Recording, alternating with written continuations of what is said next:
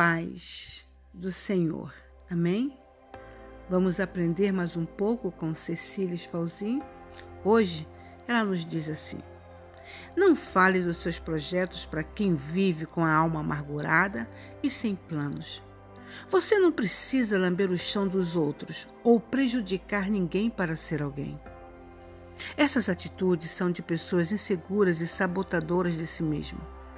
E quanto mais elas se diminuem para caber neste mundo imaginário que elas criam, mais se anulam, mais se corrompem com seus atos covardes e maldosos.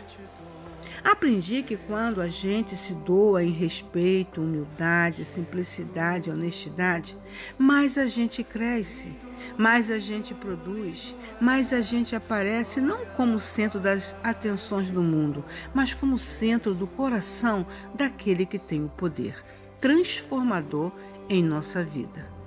Deus, que além de nos abençoar e proteger, também nos concede dons inexplicáveis e uma sabedoria tremenda quando nos colocamos sob os seus cuidados.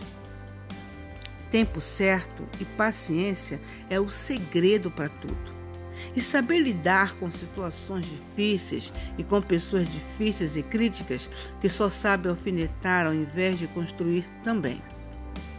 Se me permite o conselho, guarde o seu coração daquilo que não chega para te edificar e saiba caminhar com os seus próprios pés, seguro do que faz e, mais do que isso, totalmente focado naquilo que o seu coração deseja conquistar. Não espalhe os seus sonhos a quem não sonha, a quem não torce, a quem não caminha junto com você. Não fale dos seus projetos para quem vive com a alma amargurada e sem planos. Nem todos estão do seu lado.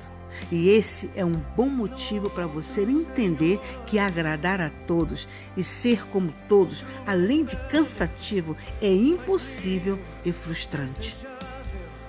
Cuide da sua grama, que logo o seu jardim florescerá.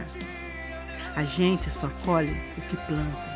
A gente só recebe bons reconhecimentos daquilo que realmente floresce na gente.